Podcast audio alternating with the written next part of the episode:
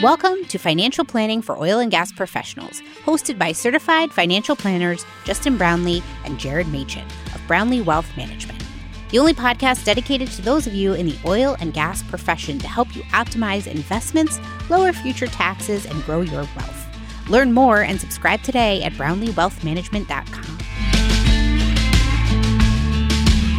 Hey everyone, excited to have you here for the first financial planning for oil and gas professionals podcast ever. Uh, my name is Jared Machin, and I am one of the hosts. And with me is Justin Brownlee, who also co hosts the podcast. Welcome.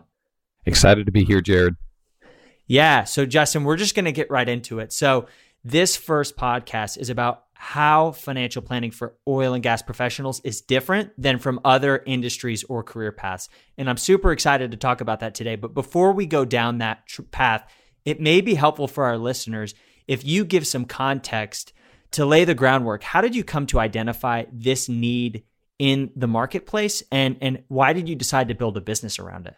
When I first entered the industry, when I first became a financial planner, uh, focusing on something so specific was was never on my radar. And uh, to be truthful, even when even when I started the firm, I was I was very apprehensive about going all in on on one industry and having a really specific niche. Uh, my background is uh, about a decade ago. I, I, started at an insurance company, and uh, if you're in the financial planning world, uh, you probably resonate with that because 10, 15, 20 years ago, the only way to get into the industry was to join a, a huge insurance company. And uh, you would go to maybe a three or four day training. And when I say training, they would just uh, tell you exactly uh, how to sell their products, is really the idea there. And so there wasn't an opportunity to join a fee only firm there wasn't an opportunity to join a registered investment advisor. That movement was really small back then. Uh, and so the only way to get in, into the industry was to start selling insurance. Uh, and so that's what I did. And I, I, joined a large insurance firm. And I think the things that, that stuck out the most from that was, was two things. It was a little bit scary how easy it is to become a financial advisor. It's something that we'll probably talk about and, and likely devote an entire episode to. But to be a financial advisor in America today, you need a high school diploma and you need to pass a uh, test called the Series 7 that, that takes about 60 minutes or so. And so, if you want to be a financial advisor, if you want to have a business card that says, I am a senior financial planner or, or, whatever title you want to give yourself, that's all you have to do. Just go to high school and then pass that 60 minute test. Uh, and so that was a little bit alarming. The other thing that, that shocked me was why would anyone listen to what I have to say? Uh, I was I was new into the industry. I was young. I didn't have years of training behind me. I mean, obviously, I had my college education that was somewhat related, but even even degrees targeting and, and degrees at, at universities that, that get specific enough to focus on financial planning, wealth management, those are even new. And so 15 years ago, uh, when when I'm in school, that that wasn't even on the radar. It wasn't wasn't even something that anyone I knew was studying. And so in in my background when I started in insurance, I was surprised at how easy it was to become a financial advisor. Uh, I was surprised that anyone would would even listen to what I had to say. And so for those first several years, I would just spend a lot of time thinking, you know, what am I doing? Where do I want to go with this? And I think the biggest question I started to ask myself was, how do I get expertise? Um, and so, how do I get better at this? And really, the only way to do that is to continue to learn from people that were older than me, wiser than me, had more experience, and read as much as I possibly could. So the perfect avenue from there is to take the certified financial planning curriculum. Um, and so go to the CFP board, take the five classes that the CFP uh, has you take. Uh, so if anyone out there, if you are sick of your job and, and you wish that you could become a CFP professional today, you can go to the Certified Financial Planning Board's website and you can uh, register, take the five classes, you take five big tests, and then you have a research project over all of it, and then you have a giant test. Um, and so that's really what I did as I decided, well, this is the next step to become competent in what I'm doing. I, I want to become a CFP professional. And so from there, uh, I, I, left the insurance firm. It really was a scenario where I started to think through the fiduciary question and just think through, well, if I'm managing someone's money and if, if I'm asking them to trust me with their life savings, uh, I want to be in an environment where I have to do what's in their best interest.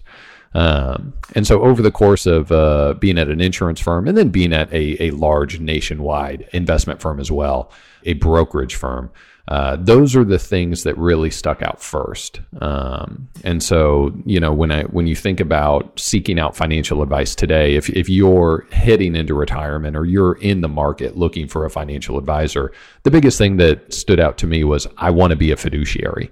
I want to be fee only. Um, and that's really the the driving force behind starting Brownlee Wealth Management. Uh, I loved the positions I was in, uh, but wanted to be in an environment where I had a legal obligation to do what was in the client's best interest. Uh, and I, I, you know, I look back, I, I think and firmly believe that I was doing things that were in the client's best interest. But if I'm looking as a unbiased third party, I would have never had my parents or my wife's parents become a client at the firms that I was at because they weren't fee only fiduciaries. And, you know, we'll talk about this more in depth, but about 95% of large investment firms today are not fee only. And so the advisors that you meet with at, at almost any nationwide brand, they can go and uh, sell you a specific product that their company pays them substantially more to sell you than another product. Uh, and they are not legally required to always act in your best interest. And so that was really the first driving force behind Brownlee Wealth Management. But then the second factor, and, and, this is really more to your question of of how did we land on a specific niche with with oil and gas professionals, and it's really more specific than that. It is primarily individuals or families that are coming from the five or ten largest oil and gas companies. Uh, so think Exxon Mobil, Chevron, uh, et cetera. But how did we land on that? Well, the first thing was fee only fiduciary. We wanted to check that box. But then in my previous job with the with the brokerage firm, it was at an office in North Houston. And so by by the by nature of that location, about 80% of my clients were retirees from large oil and gas companies. And so really saw a lot of ExxonMobil retirees, Chevron, uh, Noble Energy, Anadarko prior to the uh, merger acquisition uh, with Oxy. And so a lot of Shell um, and a lot of BP. So I continued to see, and I had about 300 clients in this role, and, and, and those clients had about 300 million in total assets. And so I, w- I was meeting with all of these people, doing their financial plans, helping them make sound financial decisions. And the thing that I noticed is everyone in that group. So if you retired from a large oil and gas company, almost everyone had the same financial issues that they needed to cover. And I think I mentioned that about 80% of my clients were in that group. The 20% of, of my clients that were not retirees from huge oil and gas companies, their issues were completely different. Uh, which is a little bit surprising. As we know today, if, if you seek out financial advice, almost everyone is a generalist. And so if you think about the medical community or healthcare, completely opposite than financial advice. Uh, if you have a foot problem, you will go to a specific foot doctor. If you have a kidney problem, you have someone that specializes just in kidneys and probably specializes in specific ways that your kidneys need help. And so the healthcare community is extremely segmented with specializations in, in, in really niches. And so what I noticed when I was when I was working at the brokerage firm is for the 80% of my clients that were coming from large oil and gas companies, they had specific things that had a huge impact on their future tax bill, on their estate plan, and their portfolio. And if you owned your own business, if you were an entrepreneur, it was slightly different. You, you didn't really have those issues. If you were working at a smaller company in a completely different industry that had totally different benefits, you also had very different issues in your financial plan. And so when I started Brownlee Wealth Management, the driver was let's be fee only fiduciary. But then also in the back of my head, I was thinking, well, I don't really see anyone getting specific and, and focusing just on serving oil and gas retirees. And there's so many different, just little nuances and opportunities within tax, investments, estate planning, and insurance that that really need the attention of someone that specializes in that. And so that was really the the driving force to say that hey, there there are financial issues. If, if you are retiring from a large oil and gas company, you have financial issues that are really specific, and let's be experts in that. Yeah, I, I think that's great. I think there's a renaissance of sorts happening in, in our industry where we realize we can't be all things to all people. So find the people you like working with and you can do great work for, and really double down on being the single best option for them. And I know I realize there's some business risk there is saying yes to oil and gas and really only to oil and gas closed a lot of other doors, but it really allowed you to buckle down and become for us to become the single best option for them as as they approach that stage. So I appreciate the context, really helpful, and, and I know our listeners do too. Let's let's dive into and talk a little bit about the intricacies. So, as, as you think about that 80% of clients, what was some of the things and the planning opportunities and strategies and considerations and potential pitfalls that you are helping these people work through? what comes to mind first is a story. Uh, and so back at my old brokerage firm, I vividly remember one week and during that one week, what I remember is there were several retirees from, from ExxonMobil coming into the office, and some were meeting with me, and then some were meeting with other advisors in the office. And ExxonMobil, if you're listening to this, if you if you work at ExxonMobil, you are likely well aware that you have a very unique 401k plan uh, with your stock plan embedded inside the 401k, and so you have an opportunity for net unrealized appreciation uh, for NUA. And as long as income tax rates are separate, distinct from capital gains tax rates, and even with the Biden administration's plan that was released last week talking about increasing the capital gains tax, it still leaves enormous difference in the tax rates uh, for incomes that are that are more regular, under one million. And so net unrealized appreciation is still this huge opportunity. Uh, and so this week, and this is probably four or five years ago, uh, but I remember being in the office and, and I, I met with a couple ExxonMobil retirees and, and we talked through NUA. We talked through how if we can pinpoint these specific shares in your 401k, if we can elect net unrealized appreciation, we move them to a brokerage account, and then we take everything else, roll it over to an IRA. And as you likely know, NUA has very, very specific rules that if you break this, the whole thing blows up. So you cannot elect NUA on just those shares. You have to do a complete rollover. You have to empty the entire 401k account, or you have violated the IRS rules on NUA. And so during that week, uh, you know, I met with a few clients, talked about NUA, and mapped out some plans to really make a big impact on their future tax bill. And I remember the conversations around the office. Most people were simply rolling over the entire account, not even thinking about NUA.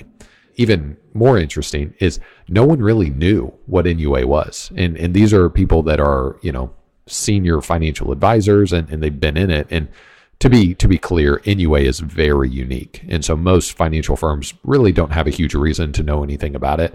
Uh, but if you happen to have it in your 401k plan, uh, yeah, you need to know someone who who really knows what they're doing there. But it shocked me that we had clients coming in and potentially paying um, several several tens of thousands of dollars a year in investment fees, and so really trusting uh, financial advice. And, and it wasn't just the, the firm I was at, it was advisors at firms all across Houston.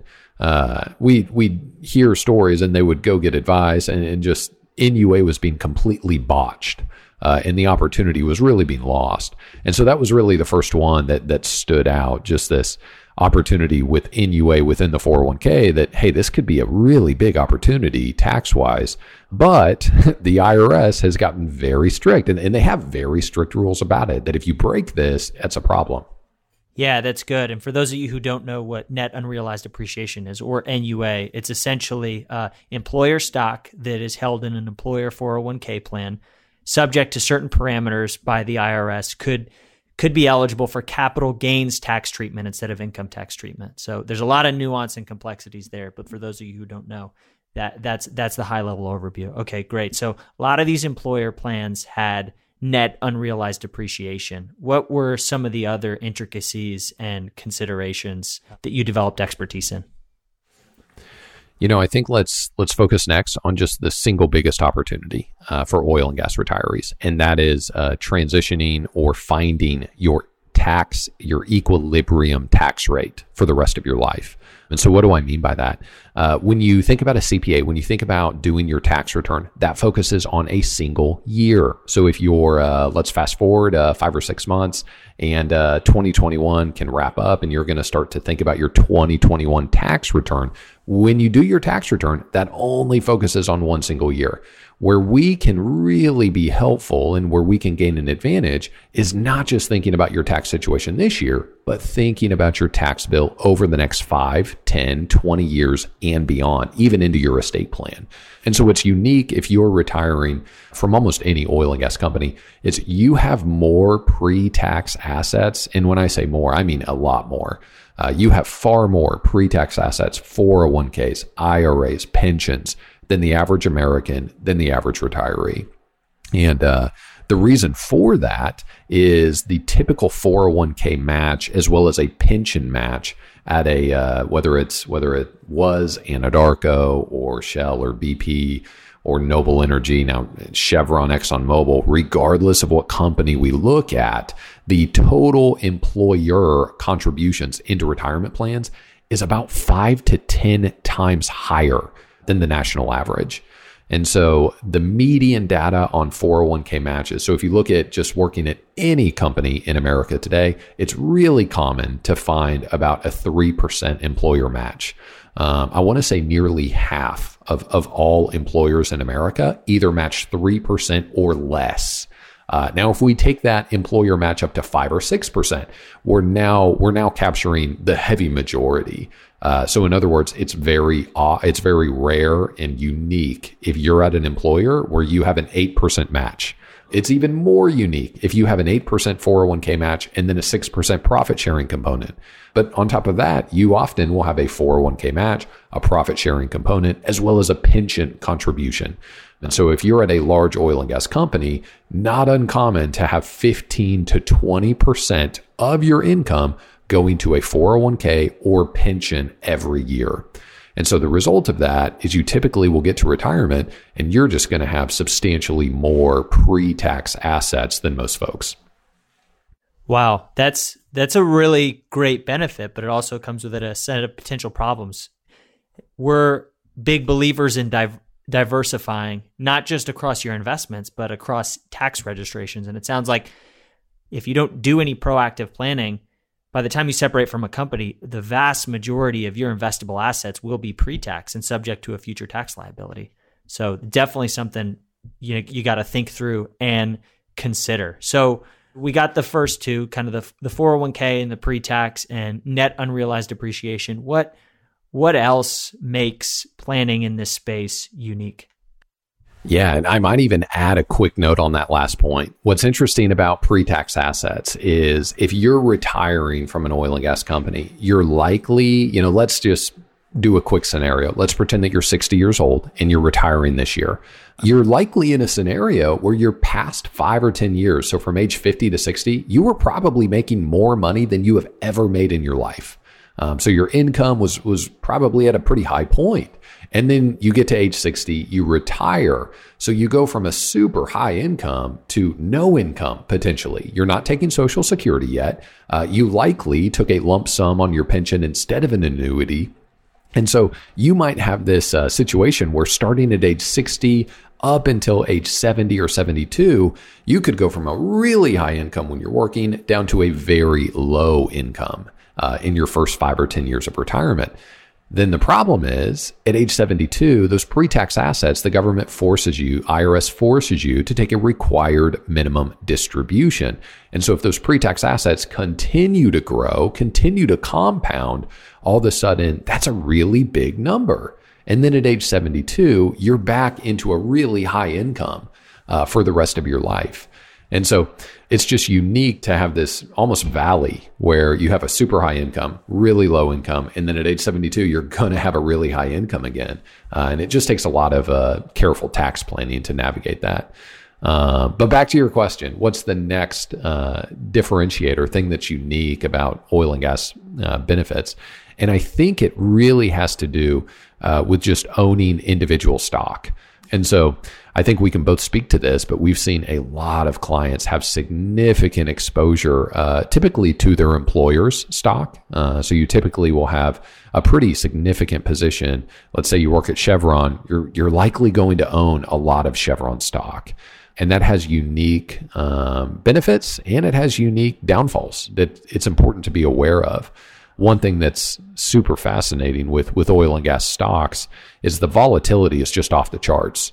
And so this could mean that if you own those stocks, maybe you maybe you get stock awards and you have restricted stock units or, or phantom stock awards, or however you your your benefits lay out, you could be getting significant stock positions in a non-retirement account. So in a taxable brokerage account. Now that's unique because those stock positions can be used really, really aggressively for charitable contributions, maximizing your tax deductions. But those stock positions can also lose a tremendous amount of value. And unfortunately, there's there's a lot of individuals and families around Houston that uh, that that owned a lot in, in one stock, um, and and that stock has struggled greatly, or even hit bankruptcy, and and the stock has gone to zero. And so when you have an event like that, Obviously, you never want to see your account go down, and, and it's a lot more fun to make money than lose money. But even when you do have significant losses, that's a huge tax opportunity uh, to take advantage, to harvest that loss, and to take that loss, count it against income on an annual basis, as well as count it against future gains. Um, and so that's something that's unique in this in this industry that you have those stock positions, and whether the stock is doing really well or really poorly, uh, there's a lot of things you can do on your future tax returns with uh, stock stock gains and stock losses. Yeah, and the thing I'll add to that is we'll have some people with the same company stock, some of which they acquired 30 years ago, that's held at a huge gain, and others of which they acquired right before right before a bust in oil prices. And so, the same person will have lots that have a, a, a gain, a, a taxable capital gain in the tens of thousands of dollars, and they'll also have shares that are have tens of thousands in unrealized losses. And and the way you treat those are not equal. And the strategy is very different. And it's funny, a lot of people come to us and they don't have a plan. So if you don't have a plan for proactively divesting in a tax conscious way, this will accumulate over time. And a significant portion of your net worth could become tied to a single stock. And, you know, anyone who's worked for oil and gas long enough knows that you're flying by the seat of your pants a little bit. The the price can move a lot over over years, and so diversifying those funds in a thoughtful way is is really important. So covered a few of the main bases. Do you feel like there's any other specialties or considerations that Brownlee Wealth Management's focused on, or that are intricate and specific to oil and gas? You know, there are a couple different uh, smaller intricacies. Uh, certainly, there's some firms where if you're at a certain level, uh, you may have deferred compensation and you may have some other different stock awards that carry a whole host of opportunities and, uh, in some cases, some obstacles uh, to work around but that's something we're certainly excited to to really dive into in future episodes. Um, in some episodes, I think we'll get really specific and talk about specific ways to address. Uh, maybe it's the uh, Chevron stock plan inside the 401k, or maybe ConocoPhillips has a leveraged stock fund with uh, some pretty terrific NUA opportunities. But I think the other thing to uh, kind of piggyback, it, it's similar. It's very related to some things we've already talked about. But let's say that you're not in retirement yet and you're still you're still working, you're still accumulating. Uh, what's interesting is if you're at one of the one of the larger oil and gas companies, you likely have a terrific 401k plan. And what do I mean when I say that? Well, 401ks uh, typically allow you to put about 19,500 in per year. If you're over age 50, you know, you can add a 6,500 catch up provision so you can do a little bit more. What most people don't know is you can actually put 57,000 or 63,500 into a 401k plan.